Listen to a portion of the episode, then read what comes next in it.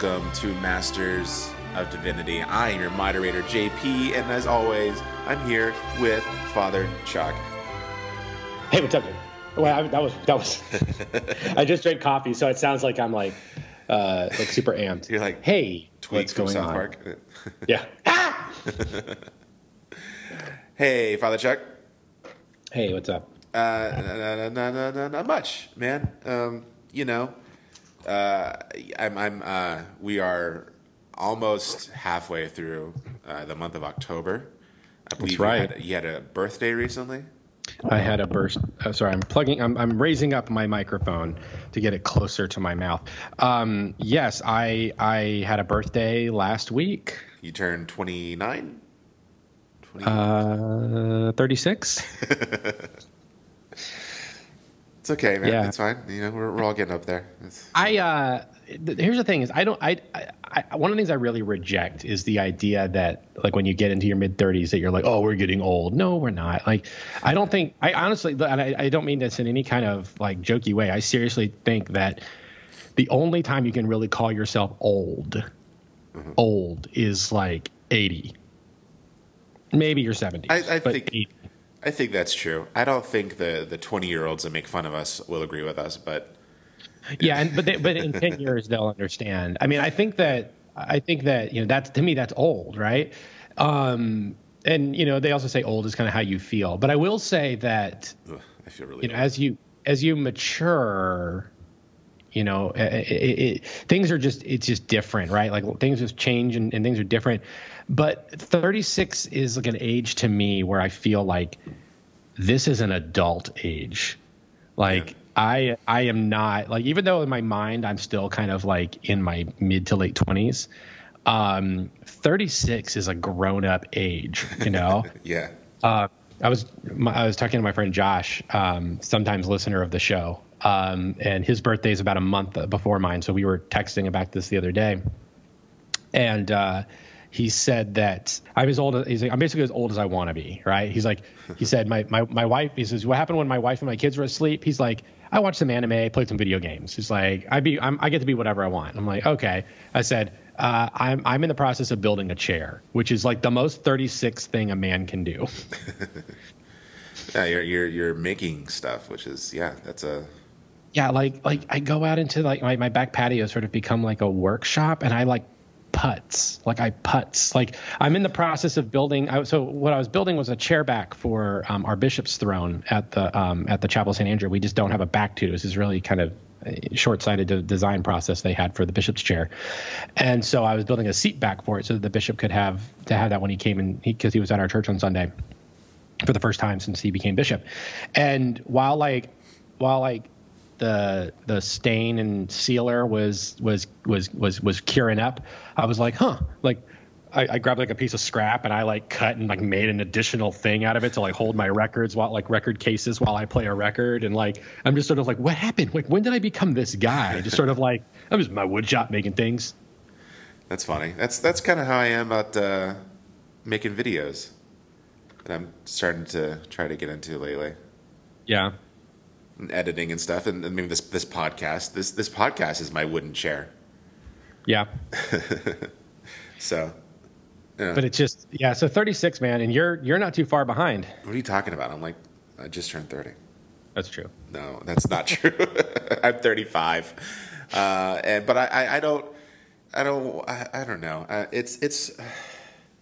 I I don't know if it's because of like my own situation or it's because I was raised a certain way to be uh, super aware of it.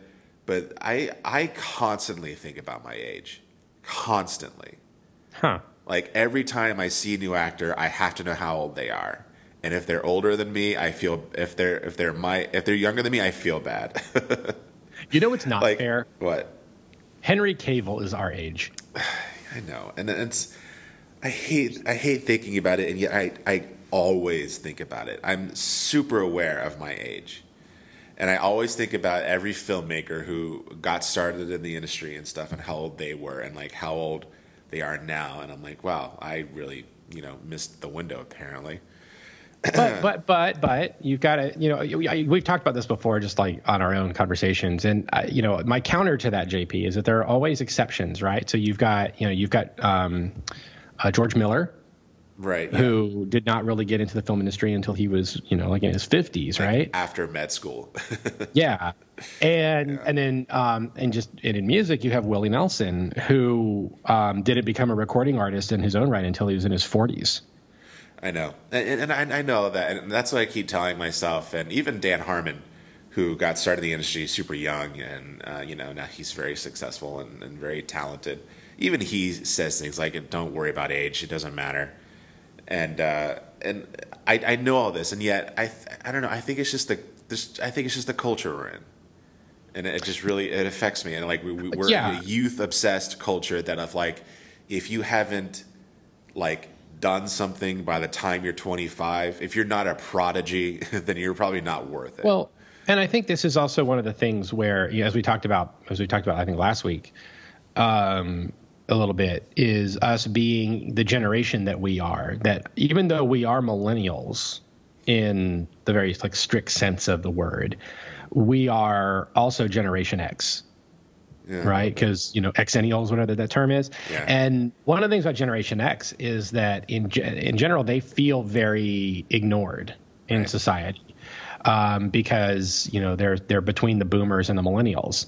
And and I think that that's I think that's part of the reason why we have some anxiety and stuff around our age, because we've we've fit into this place where you know the boomers who are who are living longer and are enjoying and wanting to stay in their careers longer right. than other people.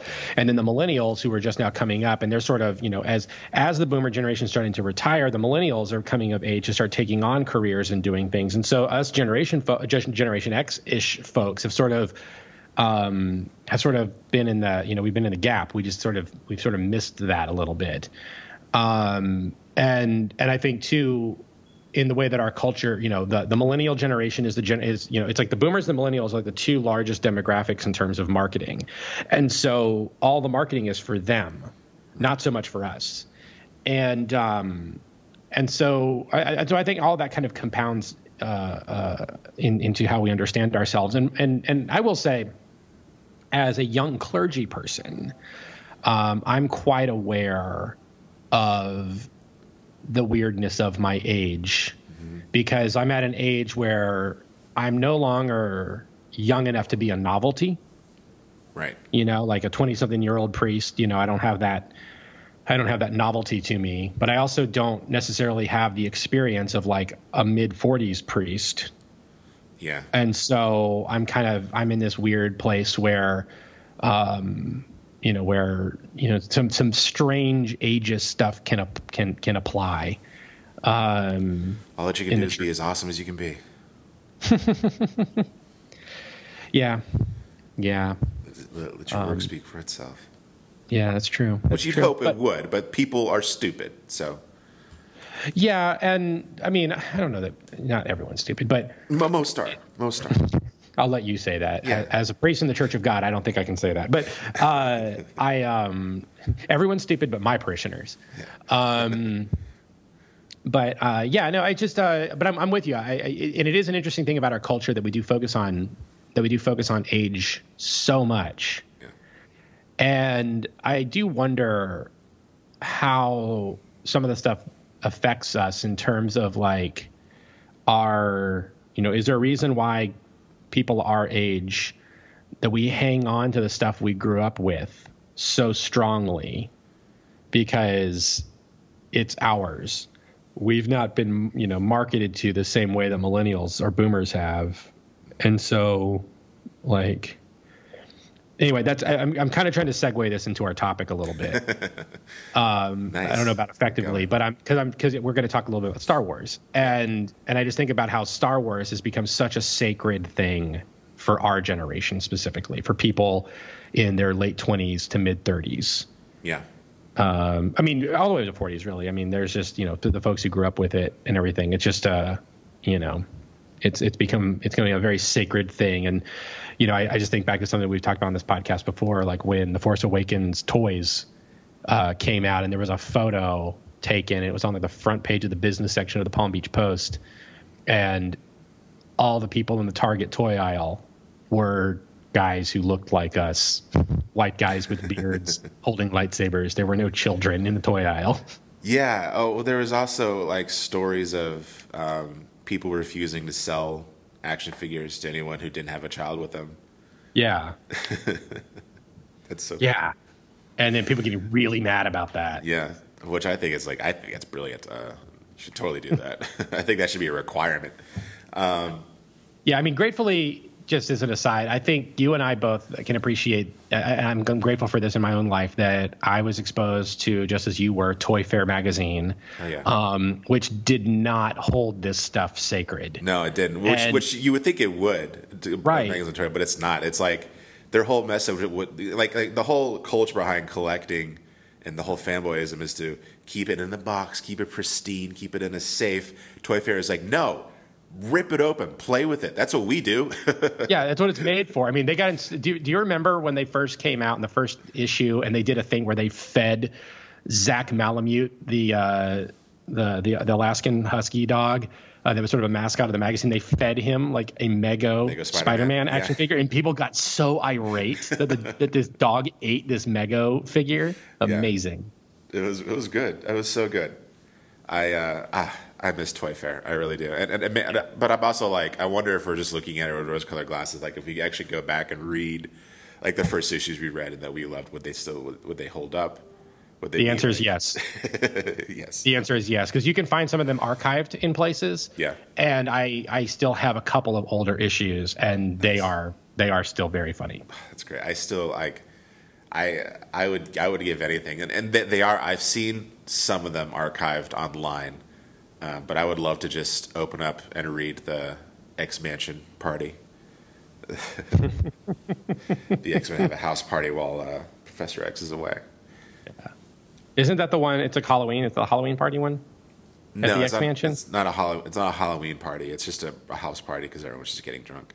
Okay, because they did they did do one that was a Halloween party. Because I remember Spider Man is dressed up because they use Mego figures for everything, so they put the different Mego costumes on different people, and so Spider Man was dressed up as one of the guys from Chips. I, I maybe that did happen. I don't know. It's the one where Cyclops kills Redbird's. Uh, Oh, bird. yeah, yeah, yeah. And he's like, That's now a- your now your power sucks. Yeah, because he's like, some speculate that my, pow- my my ability to communicate with Red Wing is a mutation, and Cyclops just fries the bird. now your power sucks. uh, no, because the um, no, because the one where um, the one uh, the one where they have the Halloween party. I'm pretty sure that's the, no, no. You're thinking. Are you thinking the one where they? I, I, no, the Halloween. I'm trying to remember. The Halloween party is the one where they. I think they end up raiding Doctor Doom's castle Oh yes, yeah, in is- Latveria. yeah, yeah. Because that's the one where, where Hulk, con- the, the Incredible Hulk confuses a jacuzzi for a toilet. Yeah. Anyway, this is very juvenile. it is, but it's great. Um, but yeah, this ties into Star Wars. Uh, and racism robots. yeah, ra- uh, yeah. Oh boy. Okay, so let's get into this, Chuck. So apparently there was a study done by a guy named Michael Bay. No, Morten Bay. Um, uh, he's at a USC Annenberg School for Communication Journalism's uh, PhD, a, a researcher guy. Um, that's his official title, a researcher guy. And Yep. he, he did a, a very thorough research on the backlash against Star Wars The Last Jedi, which is apparently apparently a divisive movie. I, I, I've heard tell of this.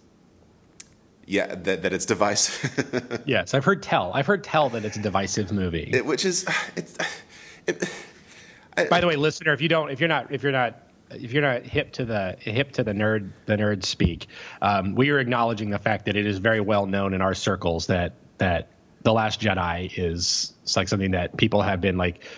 It, it, it, it actually like the, the way people thought about this movie kind of turned some of us off to Star Wars altogether. Uh, nerd culture in, in general for me. Um, yeah, like I, I, okay, I don't want to get into the Last Jedi because I'll be talking for hours. But I, I, I love the movie. I think it rules.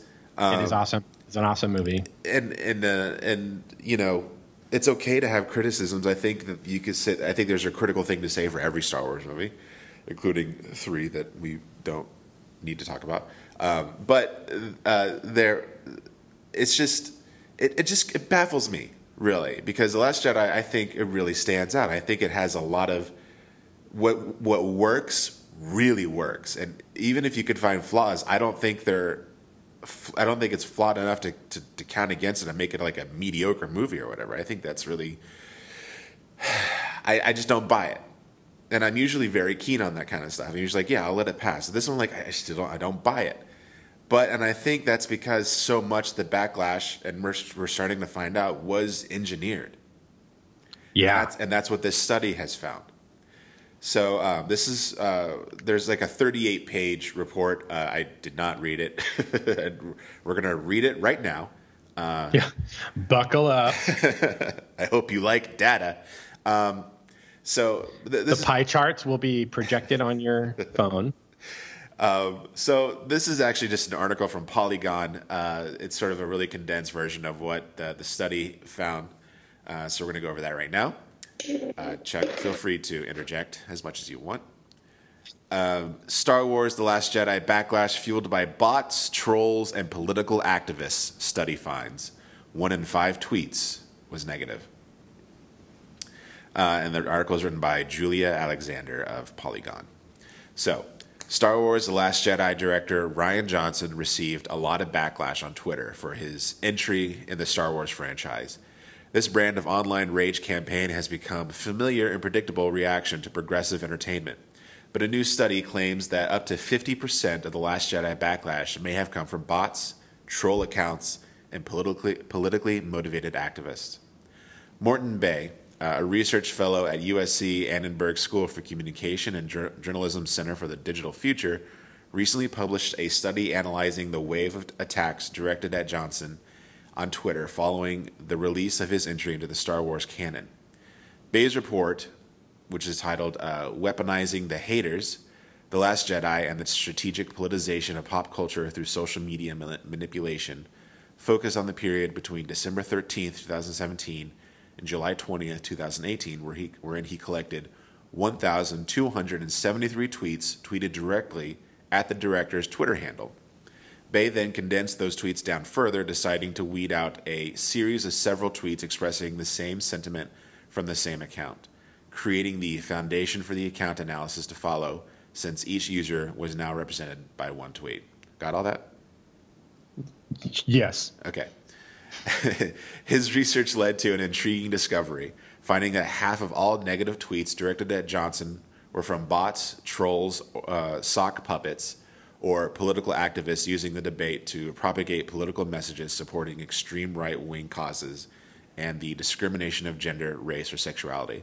Uh, can just, you can you can you say what a sock puppet is? I, I, was just about to explain what a sock puppet is. A sock puppet okay. is when you create uh, an account, usually on uh, uh, so it can be social media, it can be forums, it could be uh, the comment section. You create an account. Um, just for the sole purpose of usually of like harassing or, or criticizing somebody. Okay. And sometimes people do like multiple accounts and they kind of use it to sort of rate someone to make it look like they're being like attacked by a bunch of people. Gotcha. Kind of like what um, Mark Driscoll did, the pastor of Mars Hill in Seattle. He he this is why the, one of the reasons they made him step down from leadership as pastor of that church was he created a sock puppet account um, really? to uh, to harass people who criticized the church on forums. Wow. wow.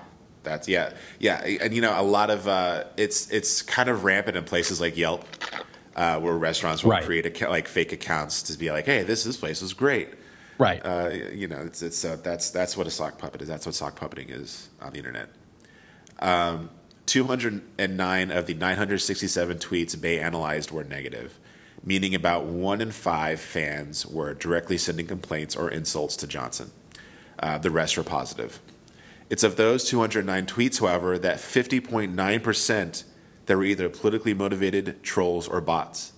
Uh, Bay told Polygon that although he expected to find trolls in his research, the most fascinating discovery was how many of the negative comments came from people who generally didn't care about Star Wars. Um, he says that a mate that a majority of the accounts in this category would tweet frequently and positively about party-based politics, e.g., about President Trump and his administration, or retweet supporters of the president or the president's own tweets. Bay wrote in his study. Uh, some were less focused on politics of party or specific issues and more on identity politics, posting anti feminist or anti homosexuality messages, and tweets of a racist nature were also frequent among the accounts in this category. Uh, yeah, trolls. Uh, the majority of people who sent negative complaints were trying to push their own political agenda and push back against perceived ideology, Bay found. So, like a lot of these people who are harassing, you know, Rian Johnson and you know uh, Kelly Marie Tran, who played Rose, and um, Daisy Ridley, who played uh, Rey, who you mm-hmm. know deleted their Instagram accounts. You know, a majority of those people probably don't even like Star Wars. Probably never even seen Star Wars. They just know that there's this popular thing that's out, and there are people of color and women headlining it, and it's like, uh, well, we gotta we gotta mobilize, or let's have some fun. Some people just do it for the lulls, as they say, in extreme right. online communities. Well, and it's um, I know you I know you got more to say, but I just want to I just want to point out that this is there's a it, it's very interesting how this is happening in all these different things because it's also how it's sort of it's sort of reminiscent to me about how we've done this with environmental issues. Right um, where environmental issues have become partisan. Yeah. Which is very weird yeah, to it me. Is. It is. Um, because it it it shouldn't be. it's, um, science. Uh, yeah, and like what you think they're trying to sell. yeah, well, and and because like um um and because I just because it's happened in my life, I'm gonna be smug about it. Is I bought an electric car, so let me tell you about it. Um, oh, here he goes. Uh, he's closing but, his eyes while he's talking, folks yeah, so yeah, it's, just, it's, it's so much better than everybody. But no, I um, but I did. I bought an, I bought a really really affordable Nissan Leaf, and um, I posted a thing on on Facebook. I posted about it, and it's kind of funny how quickly, just I mean, it was just lip service paid to it, but how quickly there was a little political angle uh-huh. about that that had sort of been in the background on it, and um, and so well, it feels it just, subversive now, right, to do something like that, like just to be like, I'm gonna take I'm just going to take it more seriously now. It feels like I'm sticking it to to somebody. yeah, well, I'm just talking about like I mean, nothing has gotten nothing has gotten bad, but it was um, I made a comment because uh, one of my friends who's very conservative um, politically um, talked mentioned on the thing how he bought a Prius, and then another friend um, said, "Oh, when did you become a liberal?" and and you know it's all tongue in cheek and, and in good nature. The, the, whole thing was in good nature, and I made a joke about how you know I you know me buying this suddenly made me a registered Democrat just by virtue of buying it, and you know it's it's just it's funny, but it, there's a there is an interesting there's an interesting thing to me about this that you know so and, and so like that's just one angle to where you can almost tell like on Star Wars discussions on forums where people discuss Star Wars, you can almost tell which way people voted based off of their attitude of this movie.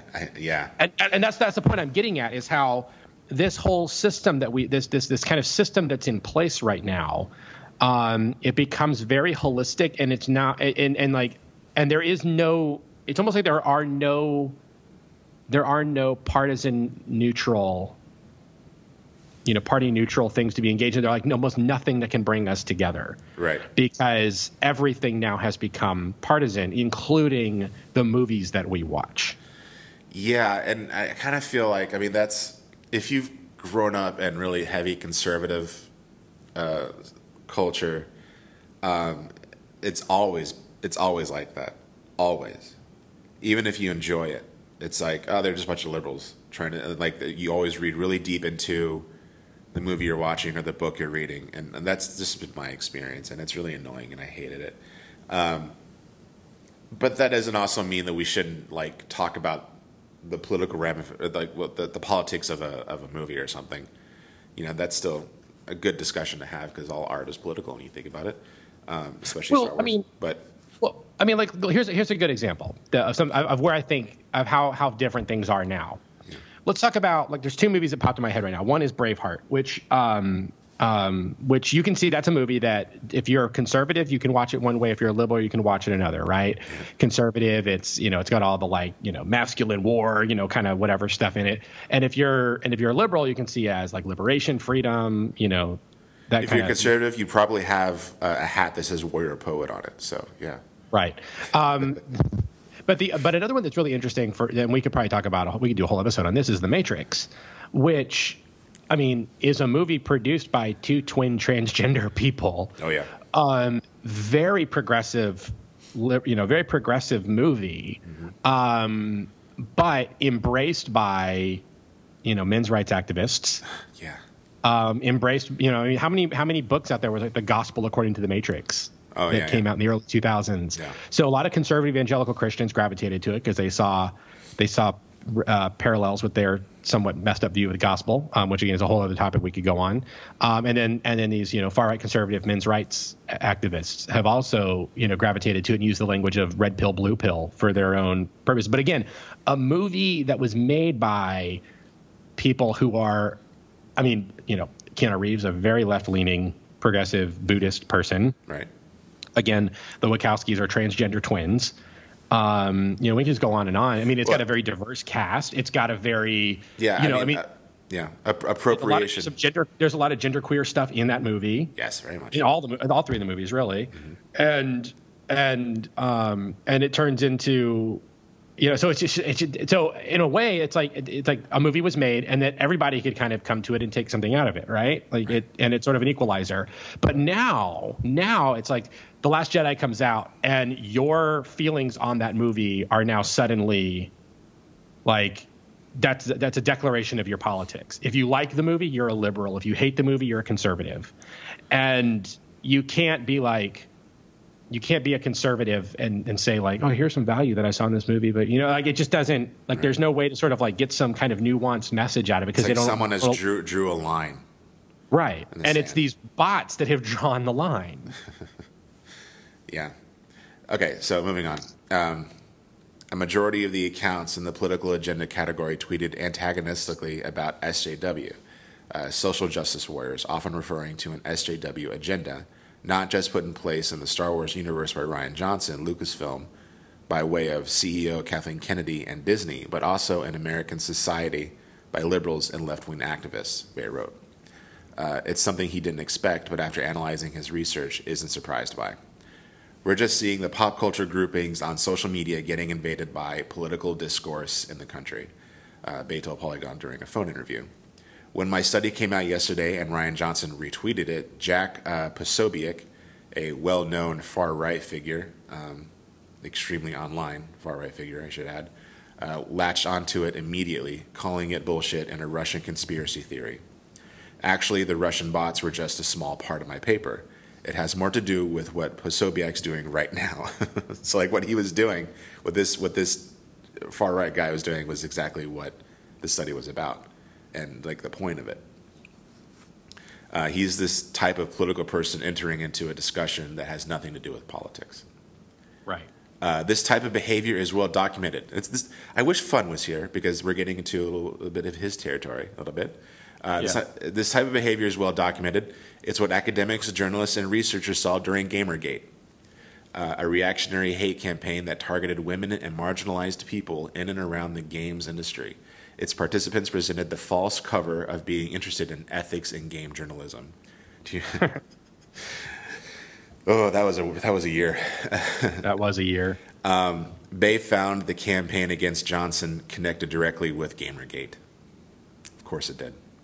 Uh, at some point, Rian Johnson tweeted about how there's a big overlap between people who are engaged in the Gamergate discussion and the people who are participating in this new discussion at that point, a lot of people from the Gamergate controversy actually joined in just because they heard about the term Gamergate being used in another relation.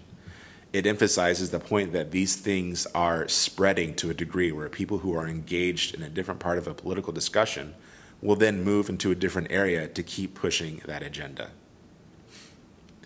Uh, what happened to Johnson isn't a unique story. The same backlash Johnson received for being too left or too SJW is common whenever Disney changes a character or story that one side of the political spectrum disagrees with. For example, when Disney decided to reanimate part of Wreck It Ralph 2 due to concerns over Princess Tiana's skin appearing lighter in the film compared to the original Princess and the Frog, a very right corner of the internet became upset. Even Kelly Marie Tran f- faced large amounts of backlash from people who didn't like her character, Rose Tico, in The Last Jedi. The actress deleted her Instagram photos and stopped posting on social media.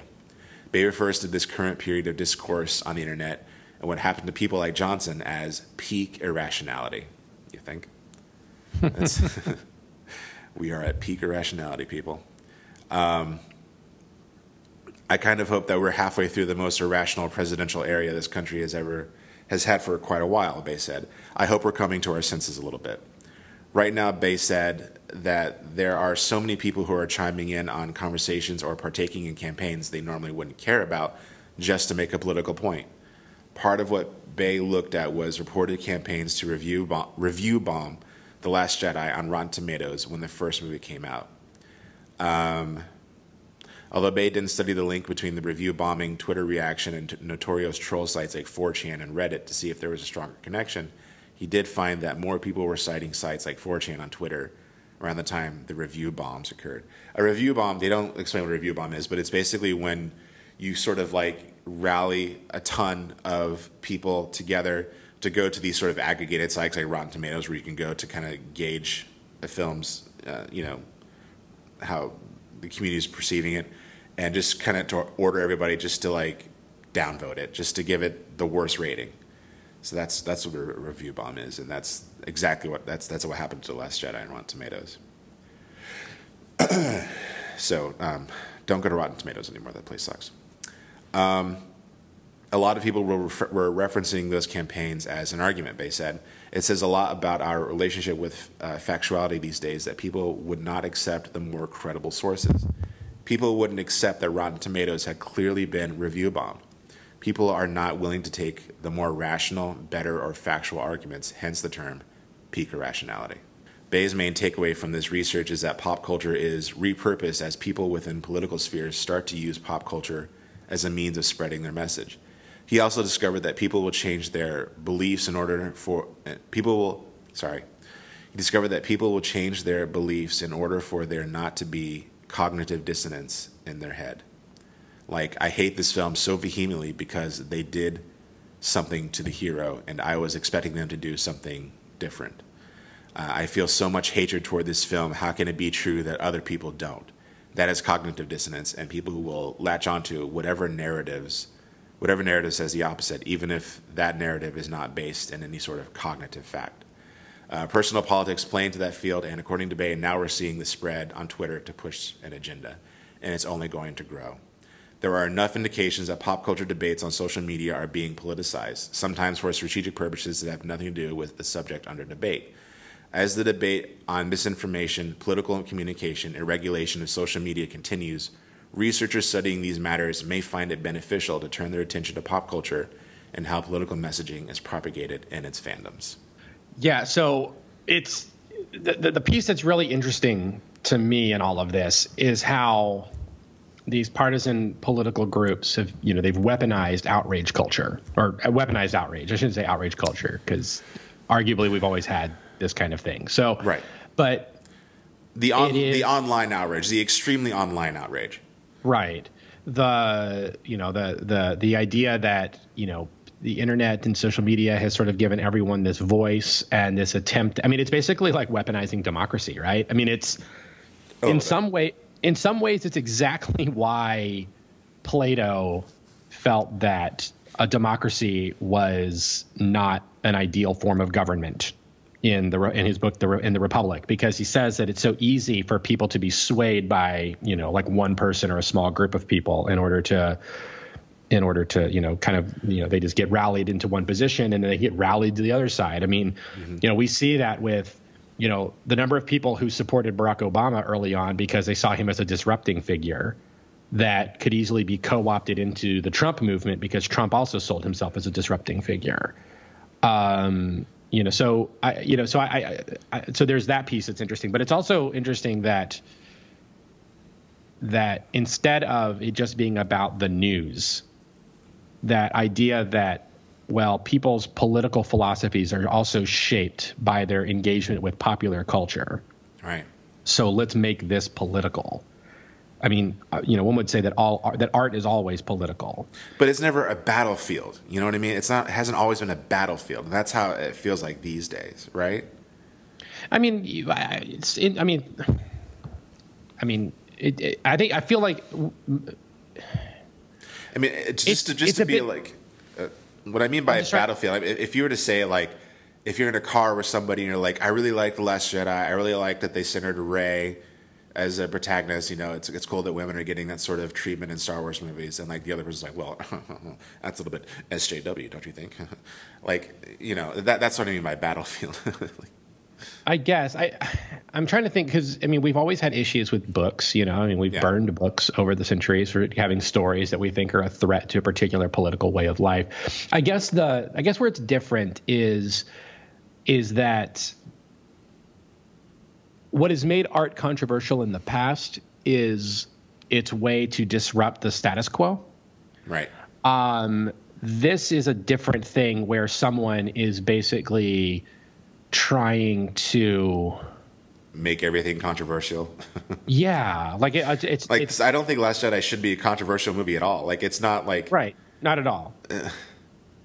right, not at all, not at all. Because the agenda that people have put on it doesn't really exist I, I don't think. I don't think that when Rian Johnson set out to make the movie, to me, what the movie is about, it is a movie about how a previous generation fails mm-hmm. the next generation. And I think it's an inter- going back to the conversation we had at the beginning of this episode. I think it is interesting that it's a Generation X filmmaker making a movie about millennials and boomers. That's that's interesting, yeah. Um, and that it's and that it's uh, you know because it's the you know Star Wars is the Boomer generation movie, and and it's about how the Boomers' legacy has you know that you know the, the legacy of the hippies did not work, and you know and we're now we're now you know living in the consequences of that, um, and you know as much as we would love to have a movie where it's all about Luke Skywalker just kind of you know sort of being revitalized to leave Ahch-To and show up and just start like you know, blowing up Death Stars with his mind or whatever. Um, it's you know the movie they showed is a very nuanced and I think realistic movie and just a very intriguing character study in these people and you know I just think it's a very powerful movie and it's especially uh, of of all things it's a movie about failure and how failure can teach us things. Right. Um, it's not about an Asian American woman being in power. It's not about like it's not about those things. It's not about um, women and and minorities like subjugating right. white people. That's right. what they're trying no to make way, it out. in like, no way is that the case, right? Yeah. I mean, the two protagonists are as white as can be. Daisy Ridley has a British accent for crying out loud. I mean, um, doesn't get much whiter than that, huh? Yeah, it doesn't get much whiter than that. Yeah, right. And like the most triumphant scene in the movie is two white people with laser swords like right. kicking butt. Um, I mean, the big the big quote criticism I, I hear is that like, oh, they made all the men incompetent and all the women super competent. Like that's how is Kylo Ren incompetent? How is Luke Skywalker incompetent? Yeah. How is Oscar? I mean, Oscar Isaac. His his he's the only one that I could see where people, you know, Poe Dameron is, is sort of seen as incompetent. Yeah. Um, but that's because he's yeah, they're trying to teach him about the movie is about him learning a lesson about his arrogance right. And and and not you know and and, and it's about heroism and and and and that's about it has nothing to do with gender. It has nothing to do with race. It has to do with heroism. Um it's examining heroism. Yeah. I just uh, it, it irritates me when when because it's it's like the conversation we're having the conversation that we're having about this movie is not about the movie. It's about this other stuff. Yeah. and that's why I've you know I've talked a, a, little bit to you about this. I don't know if I've mentioned in the podcast, but I've become very interested in um, in on bullshit. Um, the doctoral dissertation from the um, from the early '90s. He in his book in this book, um, oh, what's his name? Fitzpatrick, whatever his name is. He he defines um, he defines bullshit like there's there's truth, there's falsehood, and there's bullshit. He defines this as a bigger enemy to the truth than a lie because a lie needs the truth in order to function. Mm-hmm. Um, BS does not care one way or the other. And a thought that occurred to me in recent weeks is um, just in terms of thinking about the prophetic work of Christianity, and that is how do you speak truth to power when power when when the, when power doesn't care about the truth, Yeah. right? Um, it's you know that's a that's a that's a tough thing, but that's that's the world we're dealing with right now. Is that it's not about truth, it's just about emotion. It's just about it really is about about winning the, the the fervor and raw emotionality of different groups of people. It's about I mean, I you know, I just saw an article I mean, yesterday or the day before where basically Hillary Clinton has been interviewed. God help us all that they're still in the political scene, um, but is is saying that um, that basically like there is no time for like there, this is not a time for civility. Um, you know, civility is past. You know, we we can't be civil. So like we, we're just going to reject the whole Michelle Obama you know when they aim low we aim high like we're gonna we're not gonna offer a better narrative we're just gonna sink to that level we're just gonna keep punching each other and it just seems that on the both the right and the left it's all about who can be the most angry get- and and get the most retweets and the most likes. and get the most retweets and likes and all of that and it's just i mean you know in a world where like advertising was a big piece i could see it as like monetizing this but it's not monetizing it it's it's i think it's just because the likes and retweets are an ag- it's it's a it's a compilable number people want those numbers so they can basically demonstrate that our side won because we have all of these numbers on our side or whatever yeah. Um, and so if it's about the numbers, it's not about the truth. And you know, so it, it, it's. I, I, you know, I, I, part of me wants to go into like problem solving mode, and there's, and that's probably not helpful. Um, Well, and, and, and, and it's just like, and it's also alarming when you factor in the bots, which you know Right. counts. Which you know, it, it, it was a small number of bots that were used. You know, um, but the fact that they exist and that they are accomplishing what they're setting out to do, which is to create divisiveness politically by using our popular culture. That's a really scary thing. Well, and what's also scary is think about this, right? So, tr- like, truth comes from a mind, right? So, like, I I have an idea, and I say that this idea is true, and it originates from me, and we put it out there, and people kind of debate and decide whether it's true or not. And we kind of get a sense whether it's factual or true or whatever. But that's a very human thing. It's kind of scary that an algorithm can present an idea I know. and th- then now suddenly we're engaging with it and there's nothing human behind it Yeah, I mean it's yeah. um, It's it's, and it's psyop. Not Yeah, to sound I mean- like Alex Jones, but it's it's a, it's a psychological warfare, you know. right and it's it's it, it's terrifying to think about how much of our lives how we're dictated by i mean this is like almost like skynet kind of stuff right i mean it's it's it's um just the idea that a machine can be programmed in such a way that it will sort of you know randomly that it can that it can instill this sort of stuff in, an, in a person. It makes me wonder, like, you know, has it has it happened to me? Have I been emotionally charged by a robot, Yeah. by an algorithm? Um, and you know, I, I I would like to think that I have some kind of control over this stuff, and, I, maybe and maybe that's the thing. As a, as a Christian and as a as a priest, I think about you know a, a longstanding tradition in the church is is that it's important for us to sort of have control over our words and our emotions, and maybe that's something that we can really start encouraging people is like you know when you see this stuff before retweeting it before reacting before whatever like sit with it for a minute. Like you know Yeah, think about it. Try to try to consider its truthfulness or or whatever. It's also uh, it's also I think uh, illiteracy when it comes to art. right I feel, and I feel like a lot of people will watch a movie or a TV show or read a book, and like the first thing they're doing is looking for the political agenda.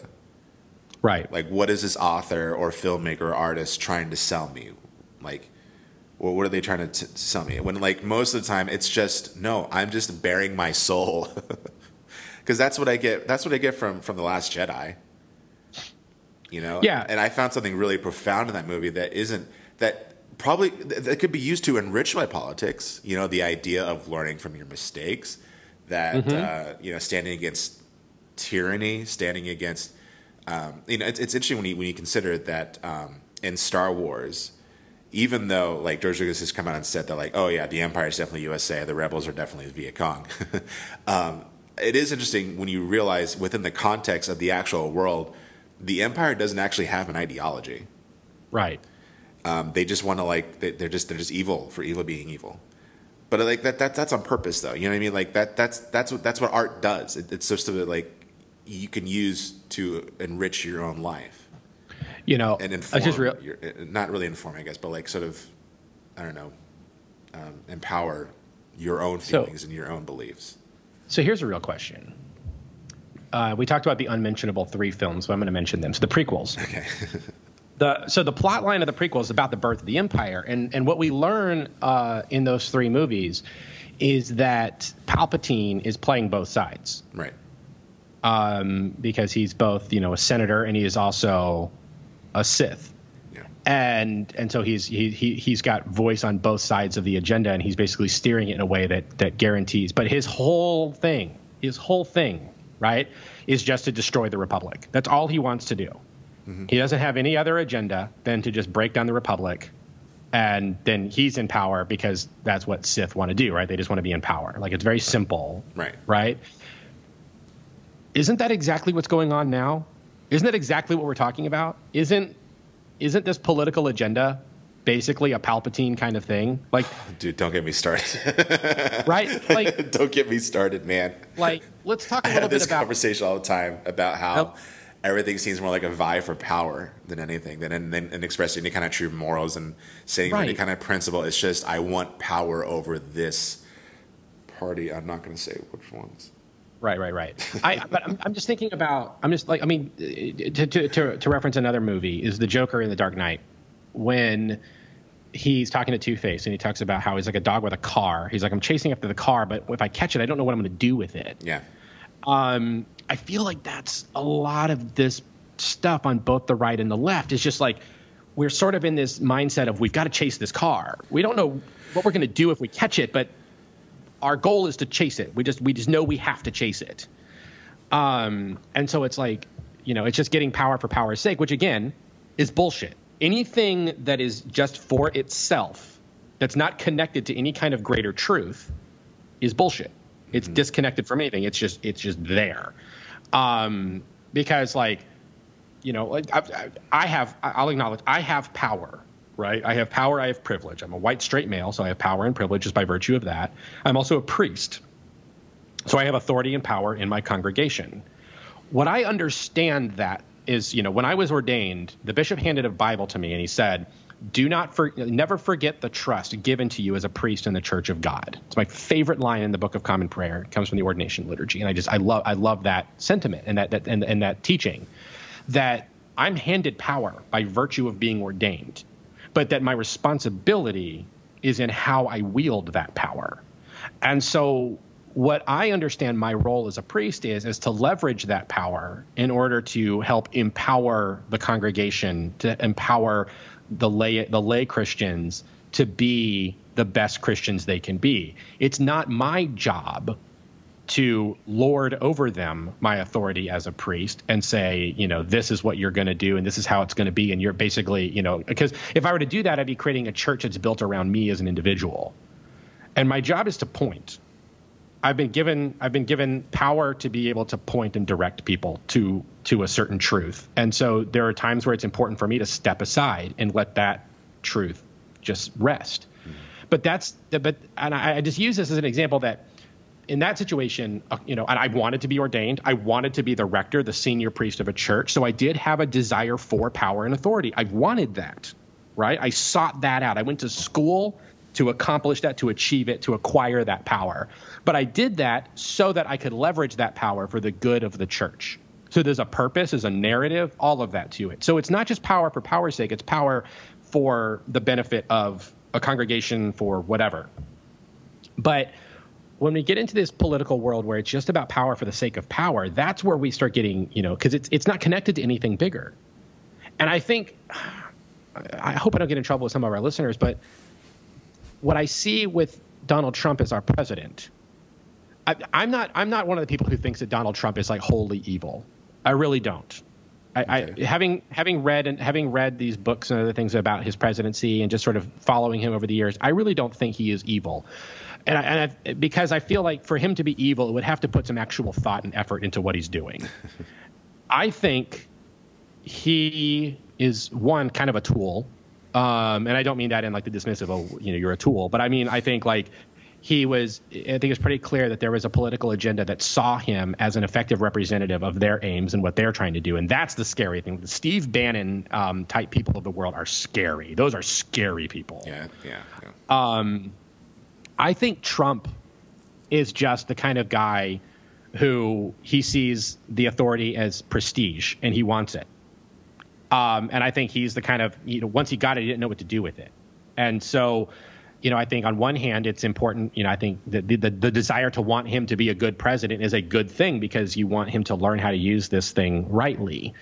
Um, but I think we've seen an example of people who supported him because he was a disruptive figure, because they have been conditioned by a particular way of thinking to try to get into power and to try to maintain that power and to preserve that power. I think that's the fervor we've seen with the push for Brett Kavanaugh in the Supreme Court is just this guarantee to keep a particular political ideology and agenda in power for as long as possible without any kind of thought of how it benefits or furthers the American experiment. It's just power for power's sake because people have been convinced that they are right, and because they're right, they have to be in power because the right people have to be in power. Does that make any sense? Am yeah, I? Yeah, no, no. It it uh, yeah. um, I'm not really saying anything because, um, well, I don't know how to say my beliefs without coming off as very controversial. Um, but I yeah, do think I, I, think that you are, for the most part, right. Yeah. I mean, I, you know, and I and I'm and I'm and that's why I, I that's why like I just, just getting into the news a little bit when I whenever I watch the news, it's like if the left could just pay attention to the to the to could just sort of put together a narrative. All right, so this is going to be kind of a weird angle, but it was like you know in college how you and I um, um, maybe more me. I don't know where you were on this, but we got but I got very um, kind of enamored with uh, the the scare quote documentary uh, Loose Change. Yes. Um, you know did, the, did the, I, the 9/11 truther thing. Did I show you the the memory that popped up in my uh, on my Facebook? You know the Facebook Memories app. Yeah from 2006, Keelan sharing, "Hey JP, I found this documentary. You got to watch it, man." It's, oh, you reposted it? I didn't repost it, but I, oh. I should go back and look for it. But like Keelan, yeah, I remember he shared that with me, and like, yeah, we all watched it, and we were like, "Whoa, dude!" Yeah, right. So like, we got so enamored by this. Well, what got me out of of believing in that is when I took a step back and realized that it would that the conspiracy they're putting forward is impossible to maintain. Yeah. Because we're like it can't all be true. Because there's too many moving parts. There's too many. There's too much that that, that for it, to, it just it, it just could not have happened. The 9/11 truther narrative of of that could not have happened. It's just impossible because you can't it can't all be true. Um, and that's kind of the way I feel when I look at the news and I see the way the left reacts to everything Donald Trump does. It's like he can't be a tyrant and an idiot. Like those two things cannot be true. Right. Um, you know, he's um, he is blustery. He is all of he is all those things, but he can't. I just I don't think he has that kind of agenda because I don't think he. I, I think he's kind of like a Jack Sparrow character. Like he's just sort of making it up as he goes along, and um and and and and that to me is is a scary thing in and of itself. And so um so I do hope that when people hear me talking about this, I'm not I'm not sitting there saying that I think that Trump is like the new Hitler or anything like that. Um, but I do think that he is he is not really thought through what being president means. And and that's a dangerous thing for us. And if I can be generous in terms of my politics, I would hope, I would hope that there's some way that he could be a good president because I think it's possible for him to be shaped. I mean, who is it who um, who was it who said that he got in a lot of trouble um, on the Democratic side? Who said they wanted that they wanted Trump to be was it was it Maxine Waters? Who was it? Was it Dianne Feinstein? Who said that they, they, they, they hope that he could be a good president and Oh, he got know. booed? There were there were a lot of corporate Democrats that said stuff like that. Um, um, so there's a part of me that wants him to be a good president because you know he, if he's good, we're you know we're all successful, um, Well, of sorts. I don't know, man. I just we're getting into politics now, so like I know. So, I guess here's the thing: is it's easy. It's so easy. It's such low hanging fruit to on one side say he's a tyrant and a monster. He's the new Hitler, and we have to Well, get him out of power. I- I think- it's also easy to say, just to be just as easy, and, and it's just the same kind of reductionist, bullshitty way of thinking as saying that Rian Johnson was trying to make a movie about about the down the downfall of the white man, or that, And- yeah, or that Rian Johnson was making a movie that basically just trying to take Star Wars away from white guys. Yeah. Right. And I just think that that I just think we have to have. I guess this, so. Maybe you have to edit the rest of it if you want to keep us out of trouble. I don't know, but like I I just think that we need to avoid all that kind of reductionistic thinking. Yeah, and I think it's important to. It's and I'm not talking politically. I'm I, when I when I talk when I say this when I say both sides. Um, when it comes to the criticism of the Last Jedi, I think people who are critical against it and people who are uh, very much uh, who very who very much like it, I think that there does need to be a little bit of a more care given to their evaluation because the one thing I, I always kind of see that I feel like really motivates the other side is when critics who really like the Last Jedi are keep really harping on how Rian Johnson subverted expectations, and that did happen. Expectations were subverted, tropes were subverted. He did really go against the grain in a lot of parts. But what what what I'm what I'm realizing in the critics who like it, they're not realizing that I don't think that was his intention. And he's even gone on record as saying like, I did not set out to be like, I'm going to subvert everything about Star Wars. I'm going to where, where Star Wars zigs, I'm going to zag. He didn't. He's like, that's that's not that's not storytelling. That's not filmmaking. He's like, all I did was try to think about what could generate the most dramatic outcome in the characters. Right. He's like, I'm just trying to create drama. I'm trying to create interesting situations. I'm not trying to just subvert everything.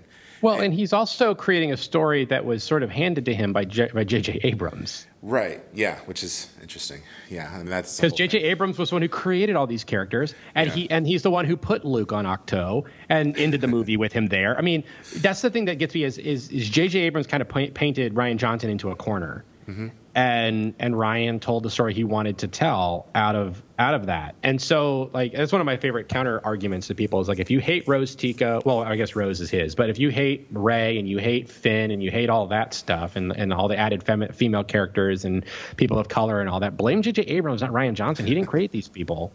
Or just don't blame them at all. Like, you know. Right, but I'm just saying. Like, but if that's how you're gonna, if that's if that's your mindset, like it's not Rian Johnson who did this. Like he he just worked with what was given to him. Right. Yeah. I think he told the best possible story that he could have with what was given to him. and, and I, I think so too. And it's,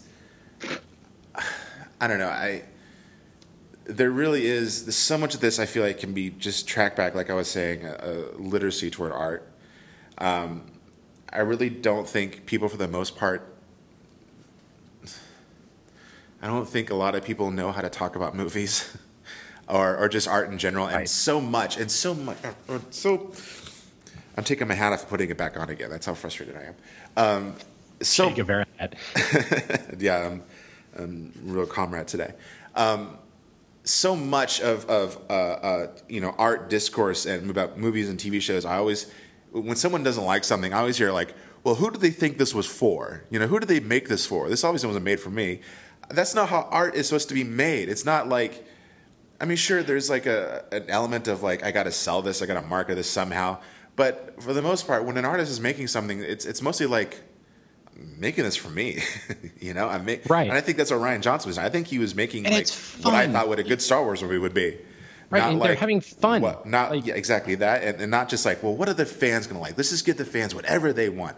I hate that line of thinking. I hate Well- that way of thinking, and it's been co-opted by by all these companies. Are like, we just want to give what the fans want. We're making this all for the fans. Look at what look at look at what's happened with the DC movies, and if you to see how that's not successful and not a good way of thinking. Yeah. I, but here's a. I've mentioned it before. the problem is capitalism. Yes, it is. Yes, preach it from the rooftops, it's- from the mountains. because the only way that this way of thinking works is in a capitalist society I know. Yeah. for people to basically because for them to say like i'm the consumer therefore you should give me the product that i'm going to buy Customer's always right. No, no, you never. No. and and like i mean and you know eh, that makes sense for like an that, that makes sense in like like when when steve jobs and jony ive developed the iphone you know they were trying to and the ipad they were trying to think of how to develop technology that was intuitive to the con, to the consumer. So that like so that's like that's putting the consumer like that's thinking about the consumer and that's making a product for the consumer so that they could pick it up and use it immediately right? Like that's that's you know or like when he developed the mac you know he, he understood that your average person with a computer just wants it just to turn it on and it work. They don't want to have to fiddle with it. They don't want to have to do all this tech stuff. They just want to be able to turn on the machine and it work like that's that's taking account of the consumer. That's a very smart way of doing that. And that works for a product again like the iphone like a tool right? You got to think about how if you're if you're going to approach it as a tool you want the tool to be as usable as possible to the person who's buying the tool right? And to be easy and simple and apparent and accessible. That is not what a movie is. Right. Yeah. a movie is not an iphone. It is not something that is supposed to be is not supposed to be just sort of you know simple and exactly what you want and to affirm you where you're sitting. It is not supposed to be about affirming the status quo. It is about challenging the way you think and approach things. That's what storytelling does. Right. is it it offers it offers uh, something that impacts the way we engage with and see the world. It's poetic, um, and and you know what what Rian Johnson was doing with Star, with the Last Jedi was very poetic and good storytelling in that it took this familiar thing and it carried it to a new and interesting place, and it challenged us to think about I mean, it challenges us to think about you know the the, the Star Wars, the way you know it, it, you know this thing that has become you know a sort of sacred cow in pop culture. Right. To think about it in new ways and what it what it's about and what it could be. I mean, just think about like the scene where Luke is, was like actually criticizing the Jedi and calling them vain. Like, Right. I was like, oh, you're not allowed to do that. Like, you can't say that. Right. You can't say that Right, and Jedi. Right, and it's like, it's like as a Christian um, with a lot of exposure to the mystical tradition and the and the and the monastic and, and you know ascetic uh, tradition of Christianity, I'm like watching this. I'm like, oh, he's like the, he's like Saint Anthony the Hermit, like he's a mad hermit who is Yeah. like criticizing you know the bishops in the city and saying you know all is vanity. He's basically, I mean, by saying vanity, John the Baptist. or- John the yeah. Baptist. Um, I mean, but that's like a calling it vanity is a is is is, is quoting Ecclesiastes Oh, yeah. um, of saying, you know, all is vanity and and and and, and spitting into the wind. Um, it's it, it is you know so uh, you know so I watch this and I'm like, oh yeah, this is what this is this is the kind of thing that they're drawing on for these characters, not some other kind of agenda to make Luke lame or something. yeah. I mean, and, and it's, it's, He's become a hermit. That's Yeah. and that's that and that that's the trajectory that he was always going in. Yeah, and when you when you really look at Star the Last Jedi compared to the previous entries, it, it's so interesting when you kind of realize that Rian Johnson added so many more layers of filmmaking on top of like what's already been there. Like, there's this great video on YouTube where someone examines the style of each Star Wars movie, and when you mm-hmm. watch it evolve, it's like more like the first Star Wars is just like really static shots Right. everything's kind of locked off on a tripod. Everything is just sort of like just presented as is because there's a lot of special effects they had to deal with, and they can't really they can't really get too much style stylized. Um, but as it, as they kind of get more comfortable and more in their shoes, a little bit more, more movement, a little Well, bit more. Well Empire is super stylized. Yeah. It's like night and day different. I mean, there's there are crane shots in it. They go handheld a few times. the wipes. Yeah, a lot of wipes. Uh, and that's why the original Star Wars has a lot of wipes in it too, because you can't really Right. do much. Um, but by the time you get to like the Last Jedi, it's like super stylized. There's like layers and layers and layers of technique and filming and editing and cinematography, and um, and I mean, and acting even like there. I don't know. There's just like a more, much more naturalistic acting that's kind of evolved within Right. these movies. That's and so like even from like an, an objective point of view, Rian Johnson did something great. You know, and and I'm not, I'm not trying to say that it, it's it's above criticism, but I just I don't think that the criticism is there is enough to be like, well, this is a controversial movie. It's very divisive. I don't buy it. I don't buy that it's divisive. I think the divisiveness is very much engineered. Yeah. Yeah, I mean, I will I, to somewhat push on that. JP is I do think that one of the issues that we have that it is divisive in the sense that, um, I think it's, it's, a, it's a piece of art that entered into a divisive time, is what I think. That, but it's also, but come on, man, it's also it's also uh, it's something that people have made into a sacred cow, right? And it's I mean, think about this. Like, there are people who treat Star Wars as almost it's their religion, and yeah, and you know, I mean, if if like if like like we were to uncover like if Jesus were to show up now and just start writing new parts of the Bible, like it would resemble the Last of, Jedi. Yes, it would. Yes, man. Yeah, it would, Chuck. Yes a lot of us, yeah, sure, but I mean, in the same way, like I think a lot of us would be really offended. Like I, I, I've, I've yeah. chalked up my belief long ago that if I ever that that that if I were to go back in time, get in a time machine, and, and encounter Jesus in the past, like I would be offended. Like I would crucify him too, because there's something about the guy that like resists my, you know, what what my ability to you know to you know he you know the, the thing is i'm i'm always going to try to make god into my own image mm-hmm. and jesus consistently is an iconoclast in that regard and so so i think that doing a similar thing with um I think I think that's that, that's going to be a piece of uh, Star Wars. A new the, the, this trilogy was always going to be divisive, and the only reason it was going to be divisive is because of Timothy Zahn's novels, the extended universe, like all this stuff that had kind yeah. of existed, sort of continuing the story unofficially.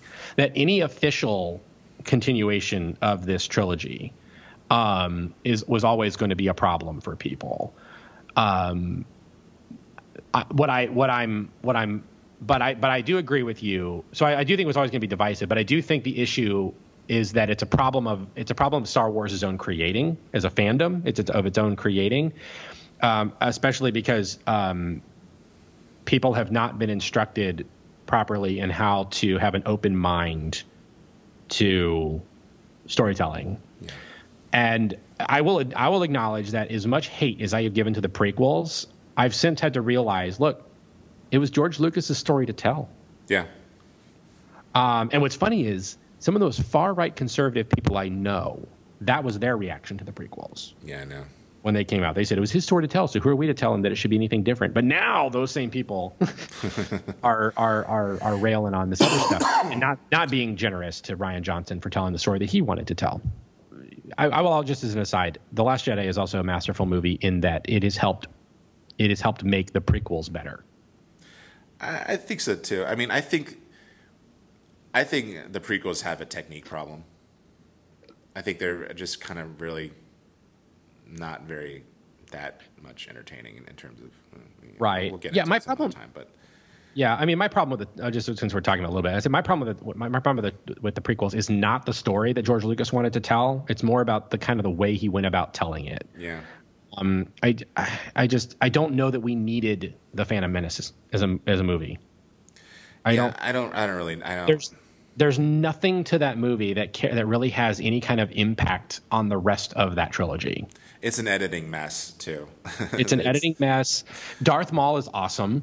Yeah. Uh, I mean, it did give us the Duel of the Fates, which is a great piece of of uh, John Williams music as part of the Star Wars universe. I was actually really kind of wishing that it would show up somewhere in these new these new trilogy movies. Yeah, like how great would it have been if it showed up if the Duel of Fate showed up when Rey and Kylo were fighting off the the guard. Awesome, right? Yeah. Um, oh, dude, someone should re-edit that to see how that would work. uh, um, but so, but but but I just wanted to, I just it's um just to, just to finish my thought on that is that um is that I think I think I think Lucas could have if if he had had some more people willing to challenge him rather than being surrounded entirely by yes men yeah. and women, um, I think they, they would have been stronger movies um, because they would have prohibited him from indulging in some of his worst impulses. Right. Um, that that got in the way of I think the really cool story he wanted to tell. Um, the great thing about the original trilogy is that it was largely collaborative. Right. Which is what film right. was supposed to be. Right.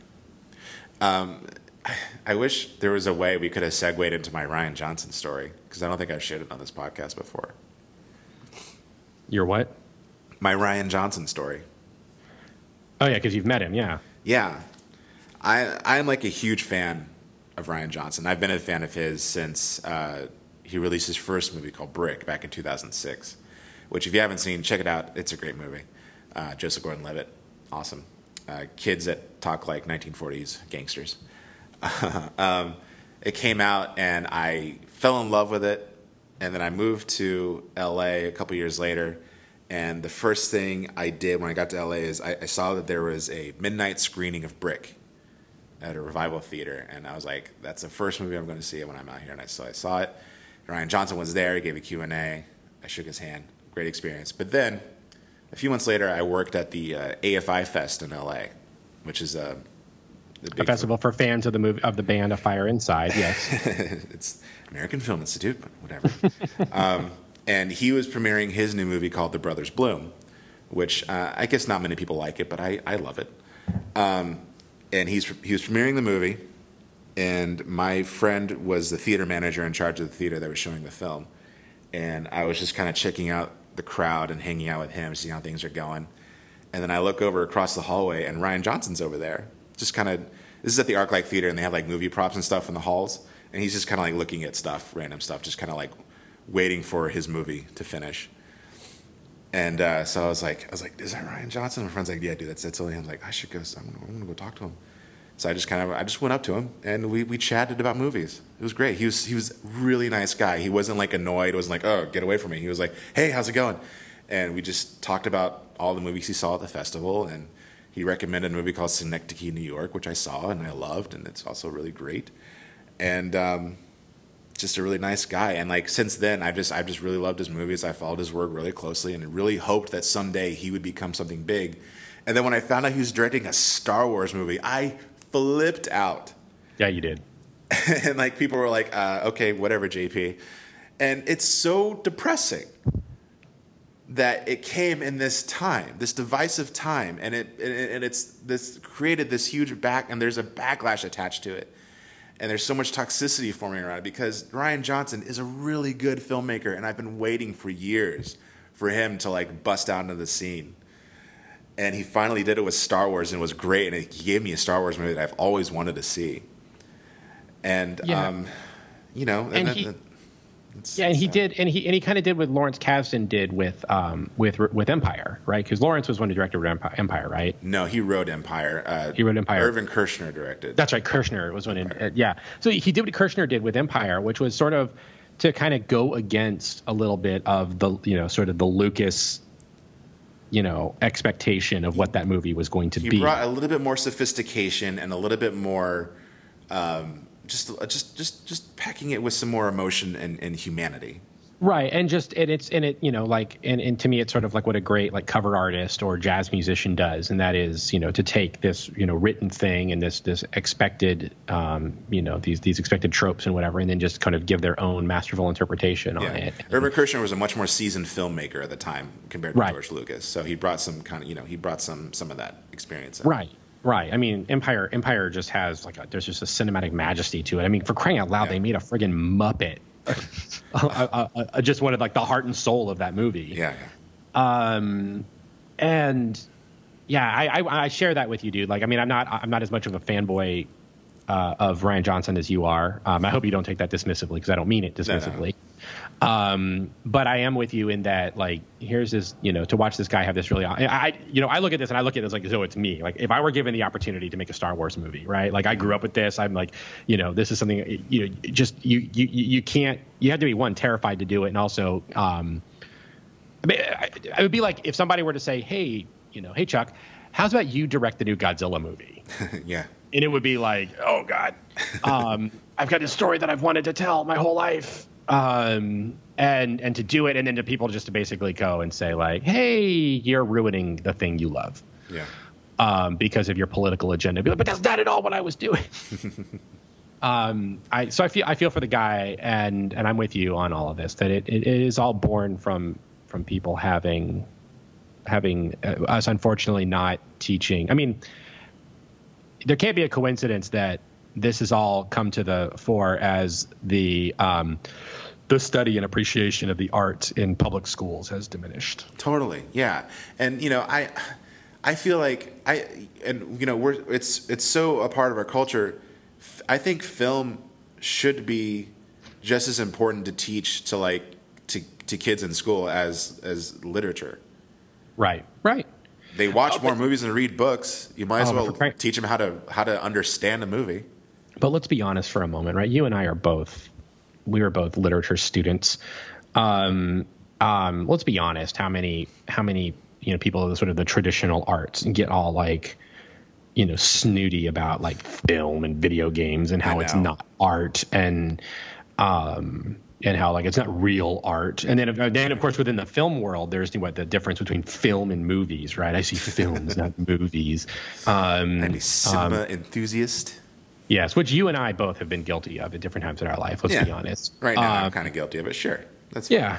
but like, you know, how cool is it that you know, popcorn blockbuster entertainment has like an artsy, you know, has like a, a message, yeah. right? Like, it's not like one that you have Effort. to sort of like eat. Yeah, you don't have to like eke out of it. Like, it, it's like wow, you know, like between between Marvel's output and the Star Wars output, it's it's kind of amazing that there's this degree of story of sophisticated storytelling coming taking place in like just ludicrous settings like yeah. Star Wars. Um, one thing I did want to point out really quick before we wrap this up is, um, and it's probably could be a whole conversation in and of itself, but I, I just thought about it early on as we talked about it, and that this all started when Disney took over Lucasfilm. Yeah. And the same people who criticize, they also criticize Marvel and they criticize a lot of other things. And these are all Disney owned things. And I'm wondering, you know, I go back to my childhood and I'm sure it's similar to you. We both grew up um, early on in our, in our, you know, elementary age childhood with the infamous Disney boycott. Um, yeah. God. Um, that was that was common among the, you know the Southern Baptist Convention and others like pushed to boycott Disney um, because of you know the unofficial gay days that take place at, at, at Disney. Yeah. And I wonder how much of this is rooted in that.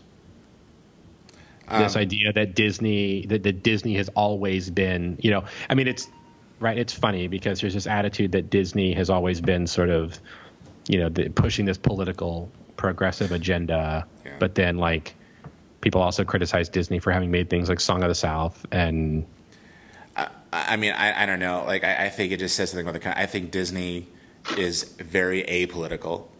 I think that they're, they're yeah. I think their whole agenda is just to control whatever market they're in. Um, I think they're just hardcore capitalists. I yeah. think they just want to make as uh, they just want to they, they want to control the market. That's what they want to do. It's true, and you know what? Um, and, I, and, and so the politics that surround. I'm willing to just let them. I'm not. No, stop it. I don't want there just to be Marvel movies in theaters. I liked the movie Eighth Grade. Y'all should should have seen it. It was really good. I need to see. I need to see it because it's important for my work um, as a school chaplain to middle schoolers. Um, it's showing at uh, like hundred schools or something now this this fall. Yeah. Plus, I just I, I, really like Bo Burnham, man. He made a good uh, movie. He made a really made a good, good movie. I've heard it's good, and his stand up is really really yeah thought provoking and very interesting. It's very interesting insight into the millennials. Um, I um. Anyway, I say yeah. all that also to say that uh, Bob Iger is is threatening to run for the Democratic ticket in 2020 against Donald Trump. So you know. Gosh, is this going to be our world now? Is just like just just more like private billionaires like running for running for presidential office now? That it's like, so, like dude, idiocracy becomes truer and truer every day. Like I can't wait for the day that President Mountain Dew Camacho. yeah. Oh well. Anyway, right. so uh, let's let's close out. Let's close it out. Uh, Chuck, final thoughts. I think I've shared enough of my thoughts, man. Like, okay. I'm probably I'm probably going to get in trouble with someone. Um, dude, I hope we haven't attracted the Russian bots to us. How funny would it be that like we become most of our listeners are bots, but right? But how funny would it be if if like this this podcast enters the the pop cult the pop culture mainstream somehow because like we just we, we because we're victims of some kind of like horrible thing. Like, uh, I, like I'll, I'll, take it. Like we just get like suddenly we're like talked about on 4chan. Um, Put me on film Twitter, baby. Yeah.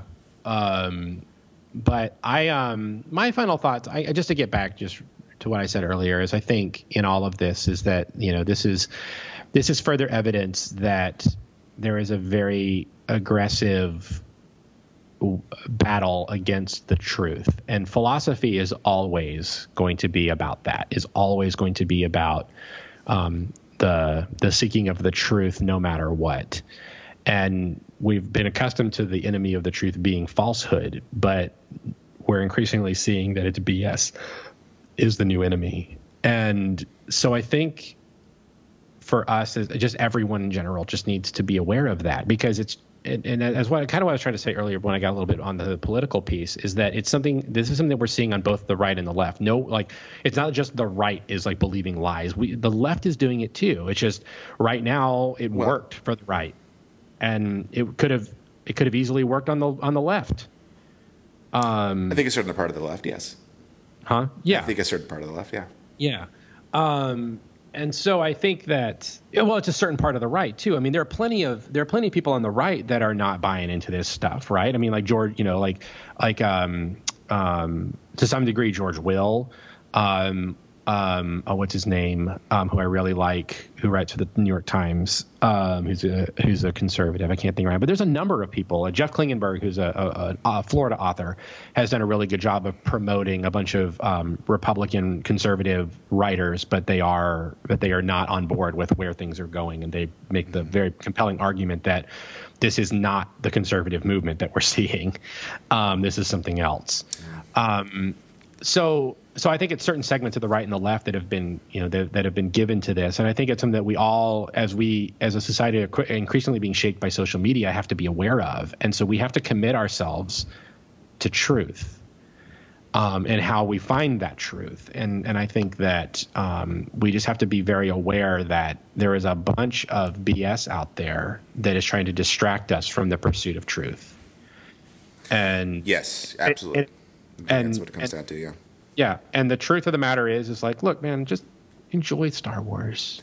Yeah, for real. It's just Star Wars, man. Like with not everything has to be so damn serious. And it's it's awesome. I, mean, I know we just dedicated like two hours to making this very serious, but the you know the movie's well, fun, man. It's it's a come on. It's it's got it's got it's got dudes in red plastic armor getting cut in half by a red laser sword. It you know it's got it's got it's Mark opera. Hamill it's, it's got Mark Hamill getting dis- getting shot at by like 50 million walking robots, and then when he's done, he just brushes that dirt off his shoulder like he's Jay Z. It come on, the movie is fun. And Enjoy. He it's milks got, an alien and drinks it and doesn't break eye contact with Rey when he does it.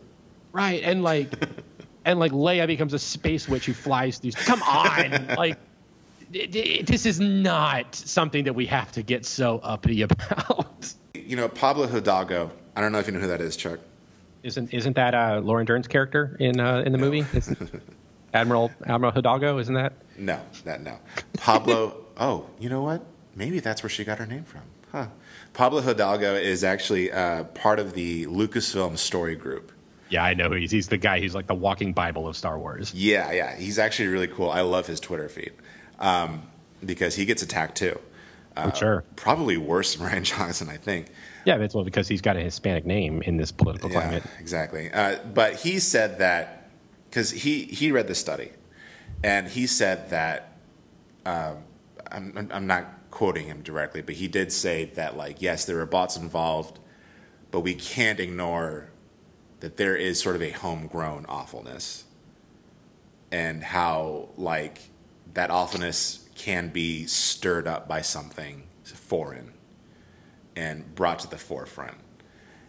And to me, I just think that like the best way to counteract against stuff like that is just to be very aware of like why you like something and like how to talk about art. Star Wars is is is like a is is a, Star Wars is like a billion things. You could take anything from it. It has there's a there's a billion types of stories that go into Star Wars. Mm-hmm. Um, and it, are there progressive people working on it? Yeah. Their worldview is going to be integrated into it, but so much more is going to be integrated into it, like uh, uh, the human experience that we all share. Right. And oh man, just just just enjoy your art, and um, if you see something problematic, you don't have to let it get in the way of enjoying it. As long as you, I mean, address it, fine, do that, but you can still like it.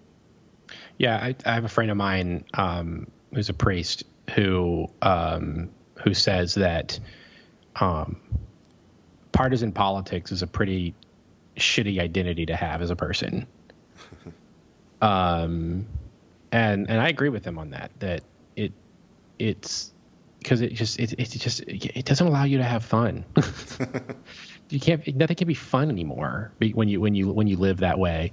Um, you know, I care about I care about the political you know nature of our of our society. I do care about that because I think that you know it as humans, and I see I see the way people are are affected, impacted, especially the environment is impacted by political policy and things like that. But at the same time, man, it's important to just sort of sometimes to to to let go of that and just and just enjoy a movie about spaceships shooting other spaceships.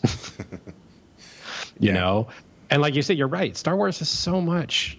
You know, there's so much in there that's that's just it, that, that, that you know you remember remember when bounty hunters were awesome? Like when did you know what happened to that? Bounty hunters were cool. That was like a whole corner of Star Wars. We didn't care about the Jedi. We cared about the bounty hunters. Well, that, that's that's what the new TV series is going to be. Right? I know the, Man- the, the, Mandalorian, which is awesome. Yeah, Taika Waititi awesome. is directing an episode. Hell yeah, seems so cool. The costume on that Mandalorian looks awesome. Shiny, um, I like it. I, am on I'm on board with that, man. I'm on board with whatever they're going to do there. Um, but like, there's just so many little corners and things. Like, just enjoy the thing. Like, just stop getting. But of course, the, the, the counter argument I can already hear is like, "But Johnson made it into this." No, he didn't. No, no he didn't. He Disney didn't. didn't do this either. You did this. In fact, this is you and robots. you given it. And and what if we learned anything from the movie Solo? It's that nobody should care what the droids say. Um, I actually haven't seen Solo. Oh, so you still haven't seen Solo? Wow. No, I know. I, I know. It was a bad year for me. Wow, dude. It's like it's like streaming now. I know. Just sit down for a couple hours and watch it. It's fun. It's a fun movie. I will. I'll, I, will I'll get to it. That's another one we could go on and on about about how it was like people have treated it as sort of like a, a fan servicey reaction to the Last Jedi oh, and, and all this stuff. But like, it's that's another one. It's just fun. Let it go. It's a fun, small stake Star Wars movie. Just enjoy the friggin' movie. Yeah.